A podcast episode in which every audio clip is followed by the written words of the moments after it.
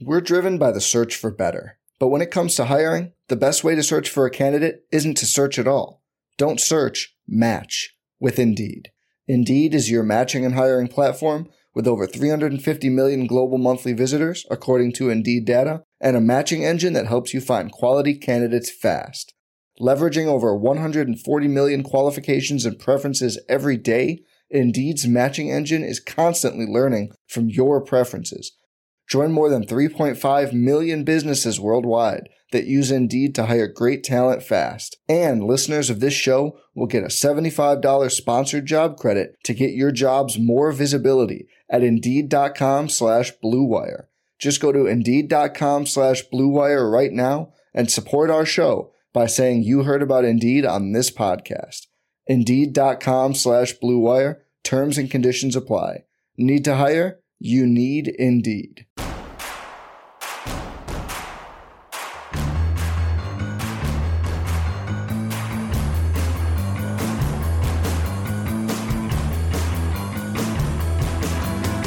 From your favorite source for Chicago White Sox talk, delivering news, interviews, analysis, and more. This is the Sox Machine Podcast with your hosts, Jim Margalus and Josh Nelson. Thanks, Rob, and welcome to the midweek Sox Machine Podcast. Usually, this is Sox Machine Live, but for timing purposes, we couldn't stream this week on YouTube, so we are bringing you a typical podcast this morning. I'm your host, Josh Nelson, and in this episode, we'll recap the Cleveland Guardians series. After a gut punch of a loss, which we saw the White Sox lose despite having a six run lead in the ninth inning, the White Sox bounced back nicely, winning the second game.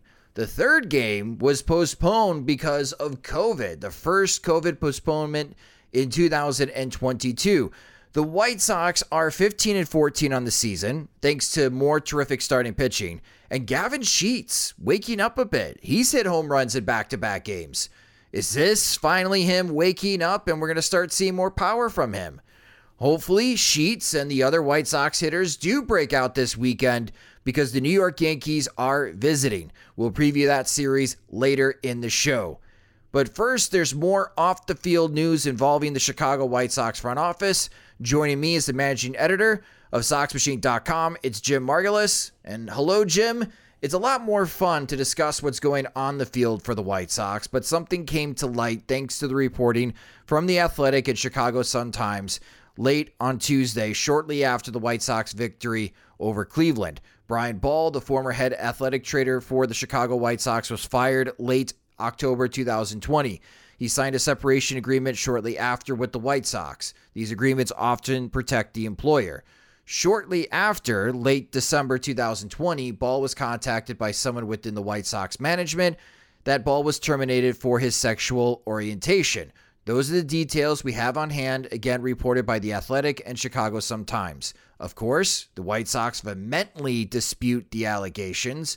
We at Sox Machine, we don't have the lawsuit on hand. Once it hits the public database for either Cook County or state of Illinois, we'll have more details of Ball's accusations against the White Sox. But what I want to mention, Jim, because there's already a lot of speculation from the White Sox fan base, in particular about this case already, is that last fall when the news of Omar Vizquel came out, all we knew at first was it was a sexual harassment lawsuit filed against him. Naturally, with those types of cases, the public takes sides. Then we obtained the lawsuit from the Birmingham courts. And there are very specific details in that particular lawsuit that paints a terrible picture of Omar Vizquel's conduct and the Birmingham Barons game day operations staff. That's an active case. Most recently in February, there was an appearance in court for all parties.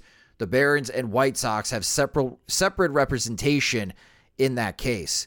I just want to caution all White Sox fans to refrain from saying that this is not a big deal. Many, many people in Chicago did not think the Blackhawks did what they did, attempting to cover up the sexual assault of former player Kyle Beach. Until we have a copy of the lawsuit on hand, I'm not going to dive deeper into speculation on Brian Ball's accusations. But, Jim, this is now two lawsuits against the White Sox front office, and it's not good optics. Yeah, it's, you know, it's it's not great. However, it happened, whether it's a rightful termination, or at least you know proper termination that just got messy or hurt feelings, or it's a case where the White Sox really did something egregiously wrong. It's uh, right now. I mean, both could be true. It did remind me a little bit of the Vizquel case in that, you know, when the White Sox let go of ball at the time or when they started to overhaul their strength and conditioning and training program, like there was baseball reasons to do so, just like there was baseball reasons to let Omar Vizquel go. Like Vizquel didn't have a good year at Birmingham, like they ran to a lot of outs, player development stalled. So when Vizquel was let go, I didn't think anything of it. I thought just, well, there's his he has no future at the White Sox organization climbing up the ladder. You may as well just let him go somewhere else.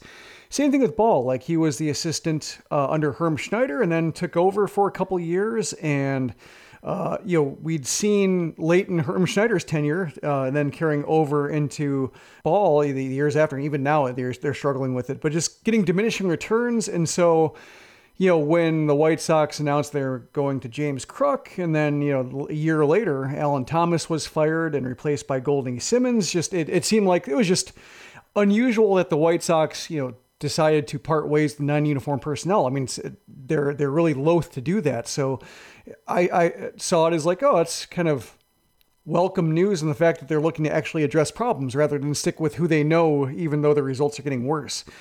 So you know that's that's how I looked at it at the time, and then you see this come out and say like, well, you know, given Vizquel, uh, you know, uh, th- that is precedent you know, you know, when I wrote about it, I just said like the, the two, pre- if Vizquel's precedent, the two aspects, uh, one's the same in that it looked like a baseball reason at the time.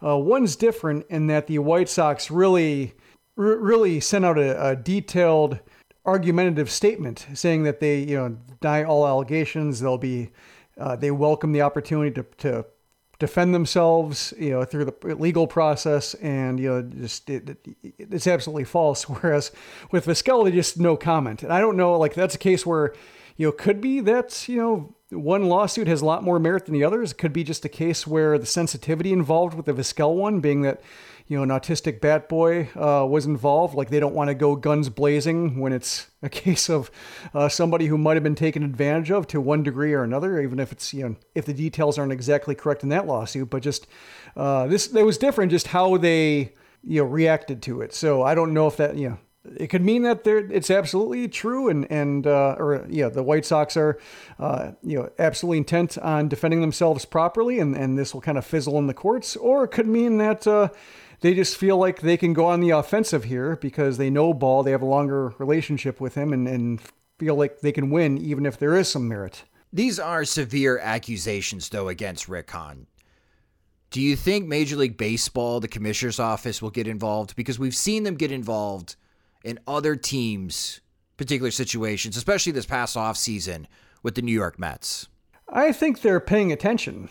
Their stance would be that we, you know, we'll let this play out. I think if it somehow goes to a settlement, uh, that might be a case where they might start investigating themselves and wonder, like, hey, why was this settled? You know, what? Are, you know, is there anything being uh, swept under the rug? But as long as I think the White Sox are intent on battling it, uh, I think you know something where should the White Sox end up on the losing end, then it could mean uh, some jobs either you know, suspension or some pressure from the league office to uh, to change the leadership of the White Sox ranks. But yeah, as you mentioned with the Blackhawks uh, scandal, just it's it's worth it's worth paying attention to. There's no there's no winner in being correct. Like if you if you try to like uh, bank on you know which side is right, the team's right, the you know, lawsuits, you know, the, the lawsuit is merit and Ball's right. Like there, there's no winner in deciding a just a victor now. So just I'm intent to just not, you know, let it play out, see what happens. Because I think if you try to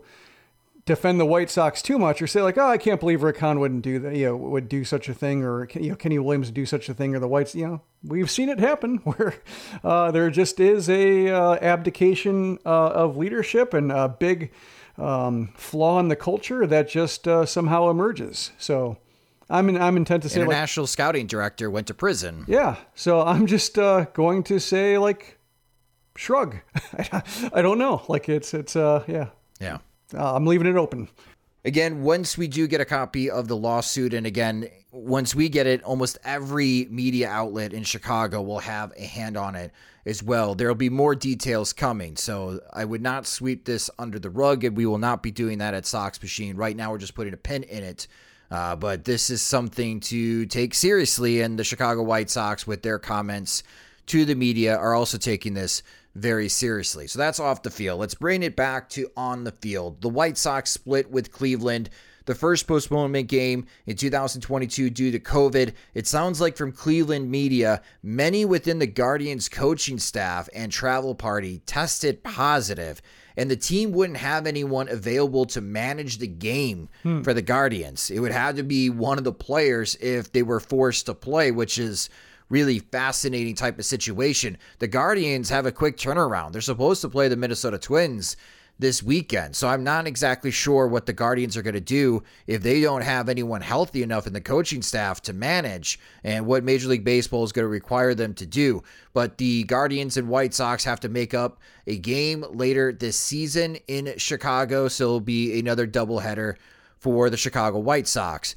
But for this series, game two, it was much more enjoyable. We had our first virtual watch party on playback with our friends from the 108. That was a blast. So if you got an opportunity to join in and watch us and interact with us in the comments section, thank you guys so much. It was a lot of fun to do, and we'll do that every Tuesday in the national broadcast.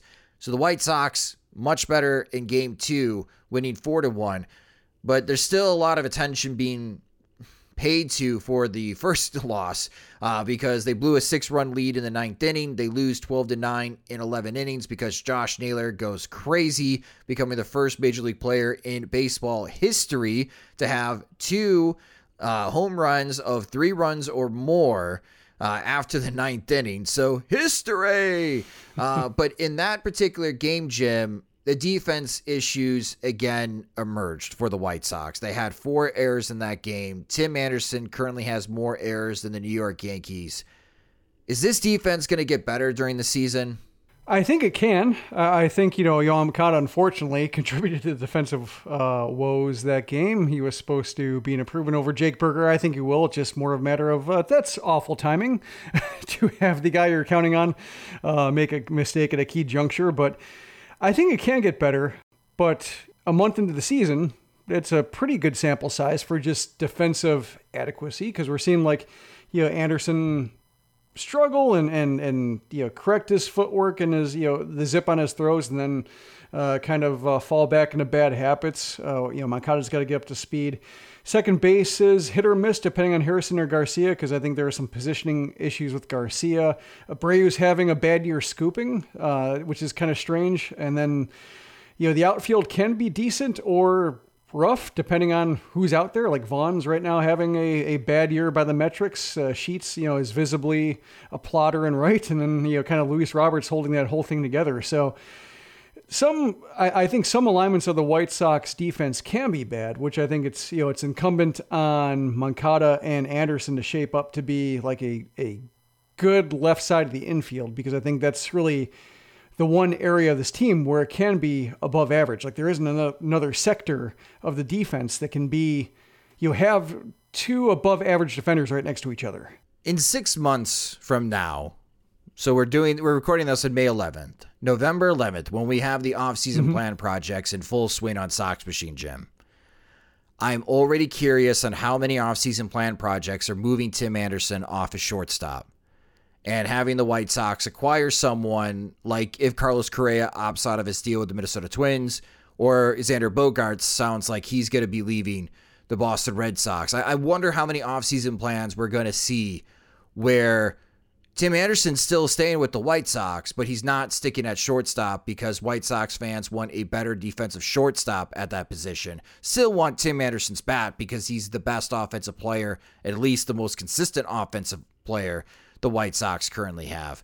But that's something that I, am kind of monitoring and predicting now, six months away from where we are talking. Long, you love these long range forecasts. I, I do. I do because it just it can't happen. To say you got more errors than an entire team does to start the season, it can't happen. And it was great to see in game two because Anderson, a very risky play, a grounder was hit at him, and there was a runner on second base. It was Owen Miller. And Anderson threw the ball to second, and it was a nice tag by Harrison to get Miller. And then it was the unorthodox double play because from there, Harrison threw out uh, the hitter at first base to turn the double play uh, with the runner on second base. That was a very impressive defensive play from Tim Anderson. So we know that he can make spectacular defensive plays. But as we continue to get more data, I am going to give him a couple more weeks for the rest of May to kind of overcome this defensive slump that he he's had to start the season, Jim. But I am going to be focusing on obviously with errors, sometimes it's throwing errors because he's getting to a ball that a less athletic shortstop would not get to, right? We, we know that there are those types of errors for Tim Anderson, that the, the score gives him that error. But I'm more focused on the type of data that we see in Baseball Savant. Is he making consistently the same defensive plays as the other shortstops are? I'm not talking about spectacular plays. I'm mm-hmm. talking about the plays that he should be making and converting on those outs uh, and looking at outs above average. Because if he's bottom of the league, I, I don't know how much attention he needs to put on his defense during the season. I don't know if it's something that he can get better during the season about, but it is definitely something he's going to have to work on in the offseason to get better at his craft because I think that's holding him holding him up right now on becoming a top 5 shortstop in baseball is his defense.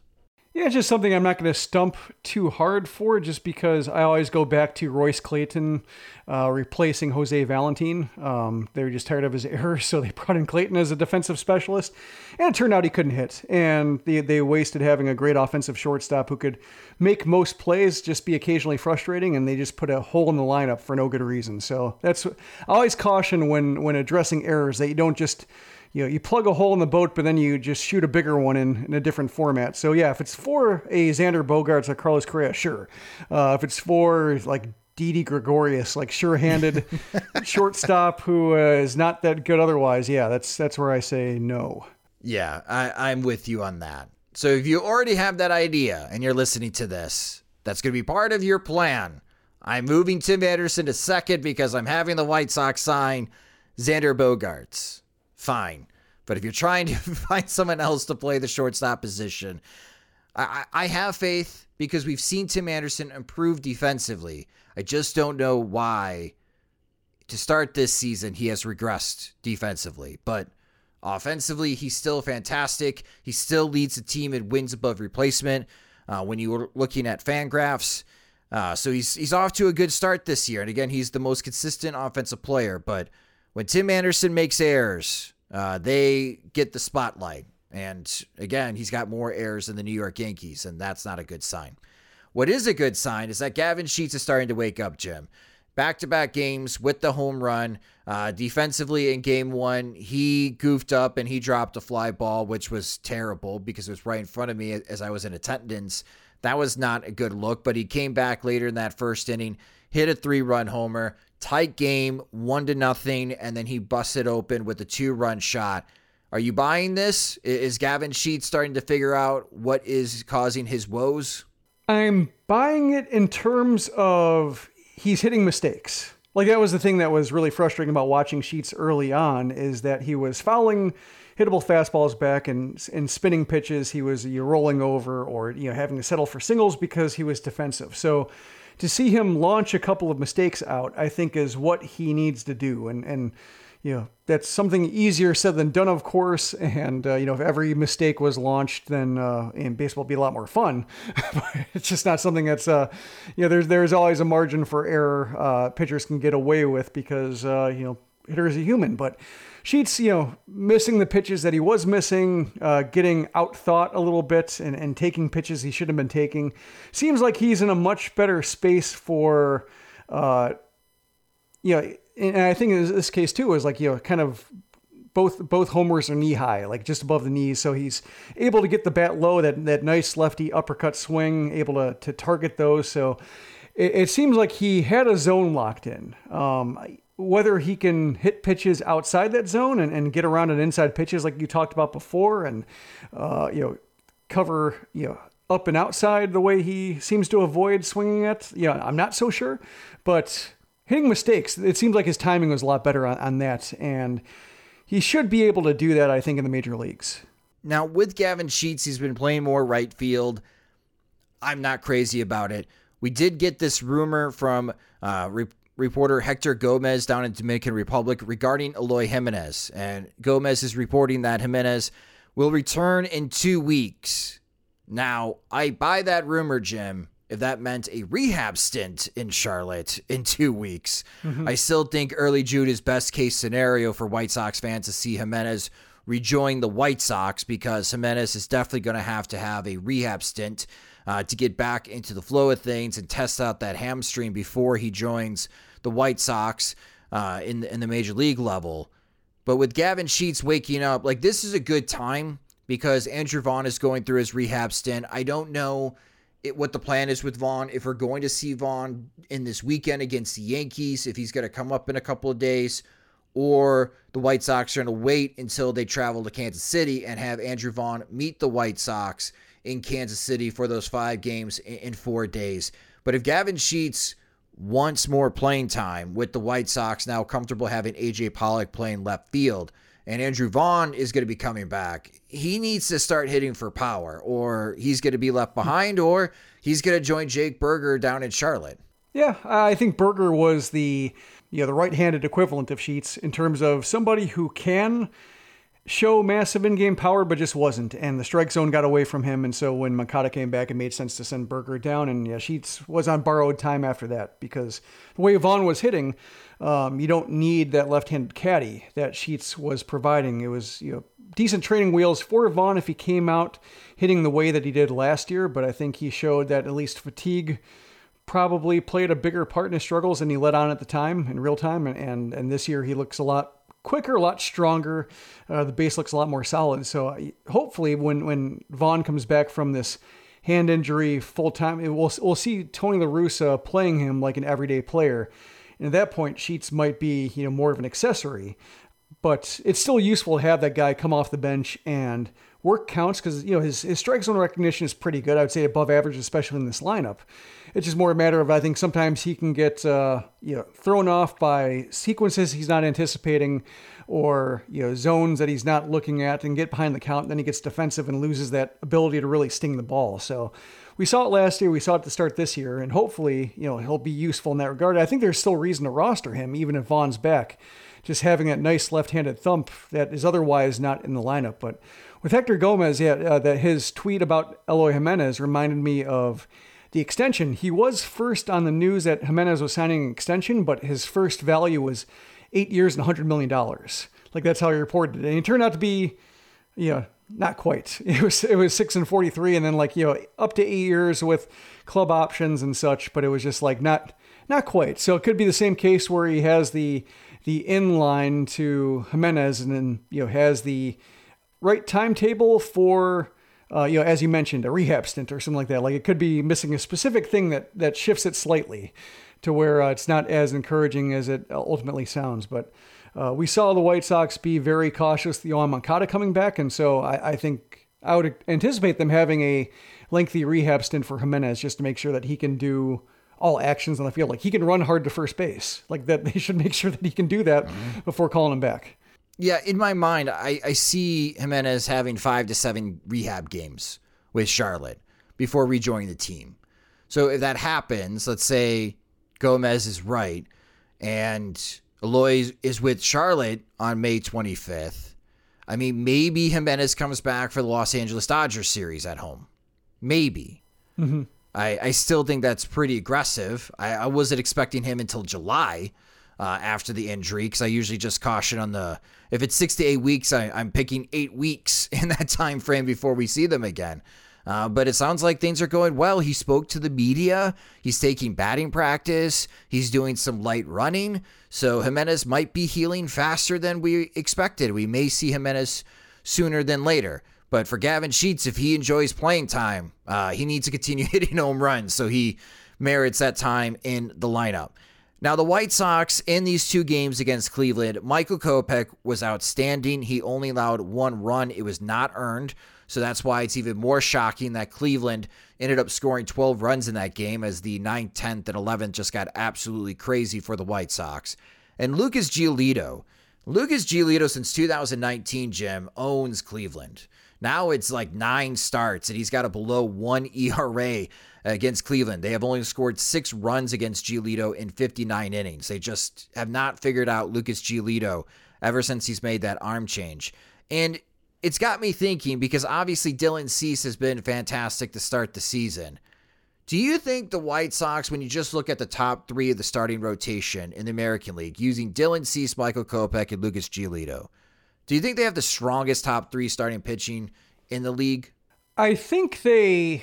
I think you can say that in terms of like the the nice blend of name brand recognition for Season and, and Giolito, and then the former top prospect making good finally and, and Kopech. Like I think Toronto, you know, maybe when all is said and done, Toronto might have an edge with the way uh, Gausman's pitching. And then Berrios is off to a slow start, but Berrios could get there.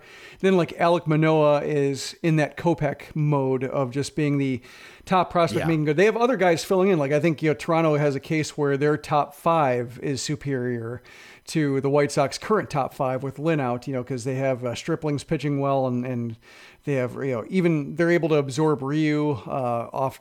I think he's hurt. So uh, they, are able to get five guys even with Ryu out. Uh, you know, the Angels, I'm not sure about them. Like they, they rank uh, behind Toronto in terms of pitching wins uh, above replacement for Fangraphs, but then you see like, like, Patrick Sandoval, like he looked okay, but not great. And you know, Ohtani's on a six or 7 mm-hmm. day rotation. We just saw Detmers throw a no hitter, so maybe he's for for real. And Syndergaard, you know, gets hurts, so it's hard to say. But yeah, I think you know, in terms of staying power that Kopech and Cease have shown, and then Kopech, you know, delivering on what he his potential. You know, maybe it's Toronto, maybe it's the Yankees uh, with you know Nestor Cortes looking like a guy. Yep. and uh, and uh, the White Sox being a top three. Yeah, because I, I, was just looking at the top threes of everyone: Gausman, Manoah, uh, Jose Berrios for Toronto, as you mentioned. Houston, Justin Verlander, Framber Valdez, Jake Odorizzi is throwing the ball pretty well to start the season. You mentioned the Angels with Ohtani, Sandoval, and Syndergaard, and the Yankees, Gerrit Cole, Nestor Cortes, and Jordan Montgomery. And we're going to see all three of those this weekend for the White Sox. But I like when you go into any series, with Cease Kopech and Giolito and how well they're throwing Jim. Mm-hmm. I feel good about the White Sox in the first five, six innings of that game. Yeah. The question that I have is do they have enough run support that they have the lead, you know, after the fifth or sixth inning? And is the bullpen does the bullpen have enough energy? Are they too tired already? Uh, are they overworked already to start the season? uh, to be able to hold on to that lead. That's that's where the Monday loss to Cleveland seeps some doubt for the White Sox in the upcoming weeks. In, in that, I am hoping that Liam Hendriks does not run out of gas and is going to have to wait until the All Star break to re-energize. Uh, now we know that Kendall Graveman, we're not going to see him all the time when the White Sox had the lead because he's on this ridiculous pace of appearances and innings uh, for this season. So the onus is going to have to be on Matt Foster to continue to throw well. Jose Ruiz, Jose Ruiz doing his thing. And you're still going to need Tanner Banks, even though he did not have that great of an outing because the defense didn't help him uh, behind him. Mm-hmm. But the White Sox are going to need every one of the bullpen to continue throwing well to be able to hold on to those leads. So that's that's the only thing about Monday's loss that I take away is I really hope the bullpen is not that tired because boy, when Cease Kopech and Giolito on the mound, I feel great about the White Sox chances that night. Yeah, and I'm hoping too that with the starters slowly getting more uh, leeway when it comes to pitch counts and innings. Um, you know, approaching 100 pitches, Kopech being able to throw six, Giolito throwing seven, Cease getting up there. That that'll take some of the stress off the bullpen too. Not just you know looking for run support, but also just cutting down those middle innings where you know you have to think about three relievers instead of two. That's uh, I think one way that the uh, White Sox pitching staff can kind of meet, uh, I guess, the offense or the circumstances halfway. Well, Jim and I will take a quick break after word from our sponsors, but next we break down the upcoming series as the New York Yankees visit the South Side. We're driven by the search for better. But when it comes to hiring, the best way to search for a candidate isn't to search at all. Don't search, match with Indeed. Indeed is your matching and hiring platform with over 350 million global monthly visitors, according to Indeed data, and a matching engine that helps you find quality candidates fast. Leveraging over 140 million qualifications and preferences every day, Indeed's matching engine is constantly learning from your preferences. Join more than 3.5 million businesses worldwide that use Indeed to hire great talent fast. And listeners of this show will get a $75 sponsored job credit to get your jobs more visibility at Indeed.com slash BlueWire. Just go to Indeed.com slash BlueWire right now and support our show by saying you heard about Indeed on this podcast. Indeed.com slash BlueWire. Terms and conditions apply. Need to hire? You need Indeed. Hey, it's Kaley Cuoco for Priceline. Ready to go to your happy place for a happy price? Well, why didn't you say so? Just download the Priceline app right now and save up to 60% on hotels. So, whether it's Cousin Kevin's Kazoo concert in Kansas City, go Kevin, or Becky's Bachelorette Bash in Bermuda, you never have to miss a trip ever again. So, download the Priceline app today. Your savings are waiting. Go to your happy place for a happy price. Go to your happy price, Priceline. Welcome back to the Sox Machine podcast. Now, the next series for the Chicago White Sox, and it's the New York Yankees. The Yankees are 22 and 8 to start the season. They have won three straight games. They have a four and a half game lead in the American League East. They have the best record in Major League Baseball. They have won eight of their last 10 games. Offensively, the Yankees are fifth in team OPS. They are third in home runs hit. Run prevention, they're second in team ERA. They have a team ERA of 2.6, and they're fourth in strikeouts. As a matter of fact, the Yankees lead the American League pitching wise in striking out the opposing hitters. And when you are looking at these key stats, Jim, and of course you just look at their win loss record, the Yankees are playing like the best team in Major League Baseball. This is not some fluke hot start. Everything is clicking for this Yankees team. And it is a bit funny because the last couple of years for the Yankees, this is what the expectation was in 2020 and in 2021. And they didn't live up to that expectation. I feel like after the first 30 games of the season, the Yankees are definitely living up to that expectation of where their level of play should be. What kind of test is this for the current White Sox squad, knowing that they're still not at full strength, but they are playing against a team that is at full strength and playing their best baseball. They're doing it a, a different way than I thought they would. Like, just the offense isn't, I mean, I, I shouldn't say the offense isn't that impressive. Like, relative to I guess the 2022 conditions and the baseball and the weather and whatnot, like they're they're fine. They're top five offense in terms of OPS. That OPS is 722, which is like a, a, a decent Leury Garcia month, like slightly above his career average. Like it's just not. It, it's weird that that's a top five OPS. Like they're hitting 237 as a team and they're still top five in OPS. They're a little bit uneven offensively, have home run power with Judge and Stanton and such, but like Josh Donaldson hasn't been much. DJ LeMahieu's been disappointing. So just it's been well timed. I, I think where the Yankees are special or, or are proving to be like distinguishing themselves against the rest of the league is just defense, the run prevention, like you mentioned, the uh, well-rounded pitching staff plus a defense that plays well. It seems like you know the the move for Kiner Falefa uh, didn't really impress me too much because I just thought it was you know you know, maybe like that Tim Anderson move we're talking about, where just you know prioritizing plays being made over you know just you know having Gleyber Torres uh, being you know overcast at uh, shortstop. But turns out like it's it's working right now, and what a series like this I think will show the White Sox, or at least you know, you know what they should be thinking as they head into it is like, oh, they don't make mistakes. We can't make mistakes, or like we can't if we give up two extra outs, we're not going to get those outs back. So it should be a measuring stick in that specific facet of the game. Um, just being able to you know play clean games like this year when they've played error-free games or at least games with like you know forgivable mistakes they've been fine. Like that's how they got. To, that's how they won six in a row. Was just mm-hmm. uh, making you know less talented teams beat them, and they couldn't. Uh, they had they had more talent. In this case, like the Yankees have as much talent as the White Sox, so this is a good measuring stick. I think it's a case where, like, if they do play a sloppy game, whether it's Anderson or corner outfielder that uh, is shouldn't be out there or, or what have you, like they'll be exposed, you know, and and and you know Tony La Russa won't be able to deny that the defense or you know downplay the defensive issues the way he did after uh, Monday's game. Like he'll have to confront that once again. But uh, you know, should they play well defensively and not give up extra outs? Like I'm, I'm just genuinely curious to see how good the Yankees are because you know this is a case where I'm also glad that the White Sox are playing at home. You know, now with the short porch at uh, Yankee Stadium, which seems to have been uniquely benefiting the Yankees over the past week. A lot of complaints from the opposing clubhouse about just how cheap those homers are. Right now, uh, there are no cheap homers at Guaranteed Rate Field with the way everything's playing. So here's a case where, yeah, it, it could be a level playing field if the White Sox maintain pace with the Yankees in terms of making sure they convert outs. I like the phrase that you use, a measuring stick, because the White Sox have back to back weekend series against the Yankees. This weekend, they're at home. The next weekend, they're going to the Bronx.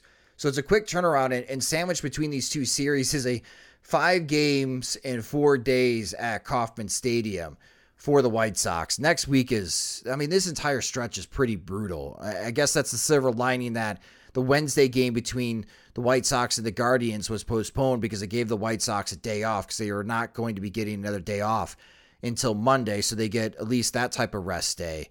But I, I like the phrase that you use as far as a measuring stick because one of the, I, I, not necessarily a bad thing, but it will give us insight on just how far away the White Sox are from being the best team in the American League. Like, we don't have another series after the trade deadline against the Yankees, Jim, to gauge on, okay, this is where the White Sox were in May. We knew that they were not at full strength. They didn't have Vaughn. They didn't have Jimenez. They didn't have Lynn.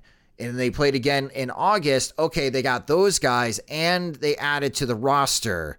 So now we'll have a better understanding of where these two teams are. If they can split this series against the Yankees, Jim, I would be very impressed. And it would give me some hope that this team can still be one of the best in the American League.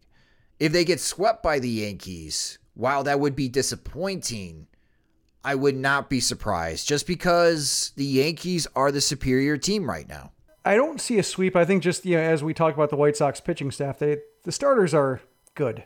like the starters should be able to, you know, post up and have a great game against a team like the Yankees um, once in a while. So, like, I would say, like, you know, split seems feasible.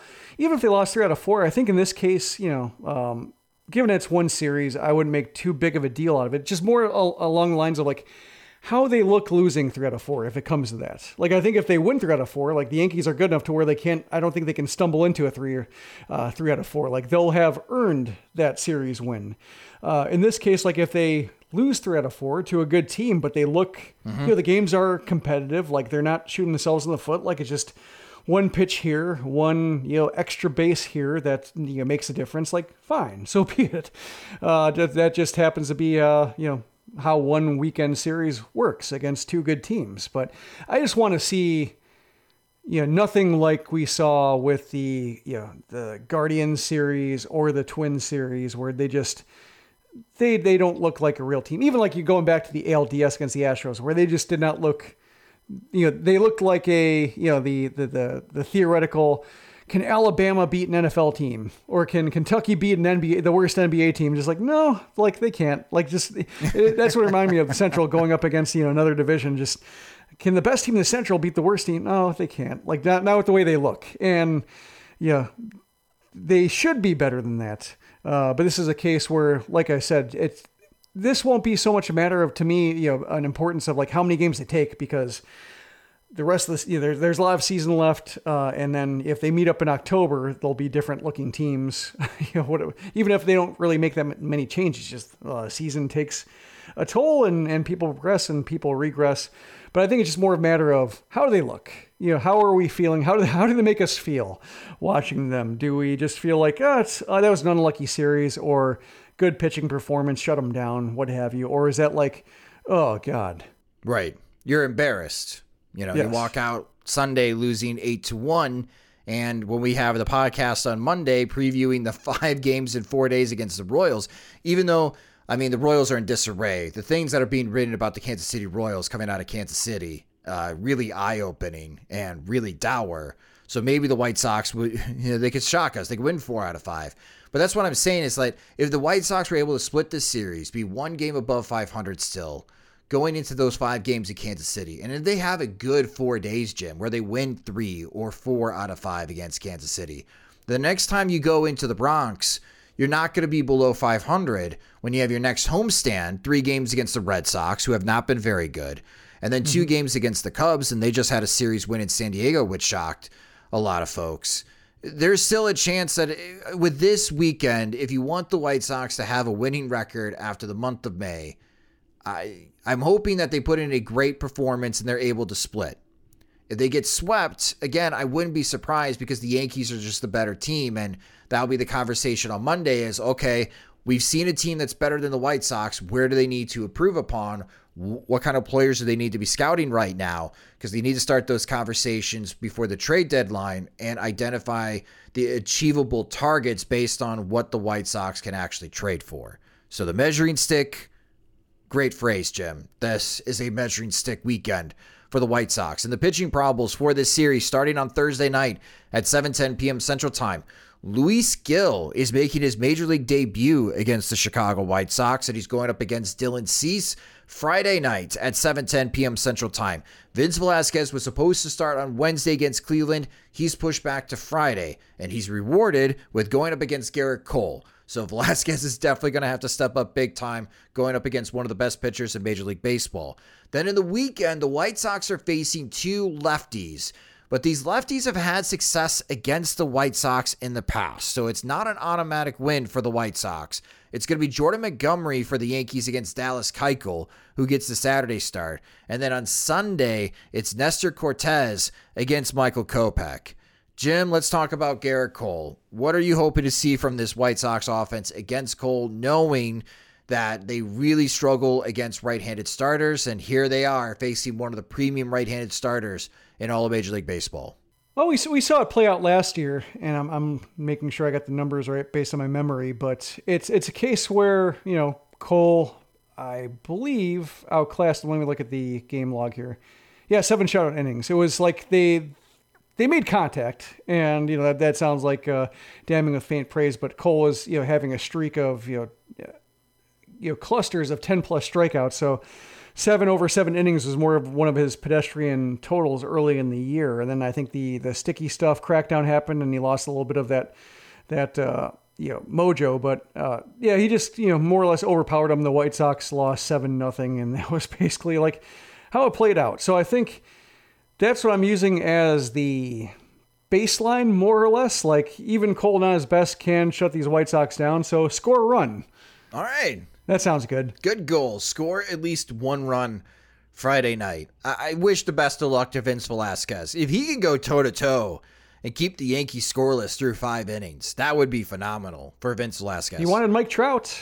He wanted a piece of Mike Trout. Well, he can get a piece of Aaron Judge yeah. and Giancarlo Stanton uh, in this series. The weekend, these two lefties for the Yankees, Montgomery and Cortes. Again, they've given the White Sox problems in the past, uh, especially last year. Do you think the White Sox can figure them out and they can generate some offense against them? Because I, I think those two games are what's going to determine whether or not the White Sox can achieve a split. Cortes has been a really cool story. Um, just basically coming out of nowhere. Uh, 36th round pick who's all of a sudden like one of those Yankee specials where like yeah, a lot of their top prospects flame out and you wonder like what's the what's the big deal with their farm system? And then they're able to generate some no names to fill out a pitching staff or fill out a, an infield or you know get some um, you know dust off some outfielders and get above average performances to buy some time during an injury. And Cortes is right now one of those guys, and just with all the uh, variations he has to his timing and his delivery. He looks he, he's a lot of fun to watch, and you know that's a case where it's it's fun to watch until it happens to your team. Um, but right now, I, I, think you know he seems like one of those pitchers that could be benefiting from uh, the deadish ball just because, you know, the ball's not flying. And so, like, you know, it, it, the tricks might run out eventually, and you know he might have some regression to where he's more ordinary rather than a uh, ERA who's closer to one than two, which I don't think is you know realistic for him. But I mean the FIP backs it up, and and you know he's got that going for him. So it's it's hard to say he can't. Um, right now just keep this up because the Yankees are good at identifying and developing pitchers like this. So but yeah, we, we saw, you know, we, we seen the White Sox get shut down by Daniel Lynch. So they're back at the point where they need to, you know, they, they can't rest on their laurels against left-handed pitching. And eventually, you know, they're going to have to hit some good ones as well as the ordinary ones. And yeah, if they have a hand in Cortes's regression, um, yeah, I, I think they should feel like it's an incumbent on them to do so. The White Sox, weather wise, at Guaranteed Rate Field, it's going to be in the mid 80s for Thursday and Friday, so we could still see the ball jump at Guaranteed Rate Field. There's going to be a cold front moving into the Chicago area over the weekend, in which the temperatures are going to drop in the mid 60s. There is some chance of rain during the day for both of those games, but it looks like uh, it should be dry enough when it is game time between the White Sox and Yankees. Uh, but it, it will be a bit cooler on Saturday and Sunday. So we'll see if the ball does not fly out of the ballpark and that still benefits pitchers like Montgomery and Cortes. But that Sunday matchup, Nestor Cortes against Michael Kopech, uh, becomes a really fascinating one, especially when you look at the league leaders right now in the American League. That has become a marquee pitching matchup. But again, we'll recap this series in the Monday episode of the Sox Machine podcast. Jim will have your White Sox wake up call for Friday morning to recap the Thursday game. Again, Luis Gil making his major league debut for the Yankees against the White Sox, and we'll see how Dylan Cease, if he can continue building up his Cy Young resume, facing this outstanding Yankees lineup, and if he can shut them down, that's just another feather in his cap to start the season. But that will do it for this episode of the Sox Machine podcast. Thank you guys so much for listening, and we'll try to have Sox Machine live for you guys next week, streaming on our YouTube page at youtube.com slash Sox Machine. Please remember that we will have another virtual watch party on playback for Tuesday night, game two of the White Sox doubleheader against the Kansas City Royals. That stream will start at 6 p.m. Central Time, as we'll be doing that with our friends from the 108. So, something to look forward to while you watch the White Sox game. You can watch the White Sox game with us uh, by signing up at getplayback.com. Follow us on Twitter. We're at Sox Machine. And you can also subscribe to the podcast wherever you listen to podcasts. And whether you're a first time listener of the Sox Machine podcast or a long time lurker of Sox Machine, think about helping support us at, at patreon.com slash Sox Machine, where our Patreon supporters, they get more. They get exclusive content, they get ad-free versions of the podcast and the website, and they get the first opportunity to purchase our Sox Machine swag. We have monthly plans starting at $2 a month, or you can save with an annual subscription. And again, you can sign up at patreon.com slash Machine. Sox Machine Podcast is a production of SoxMachine.com, your home for all things Chicago White Sox baseball, and part of the Blue Wire Podcast Network. Alongside Jim Margalus, I'm Josh Nelson. Thanks for listening.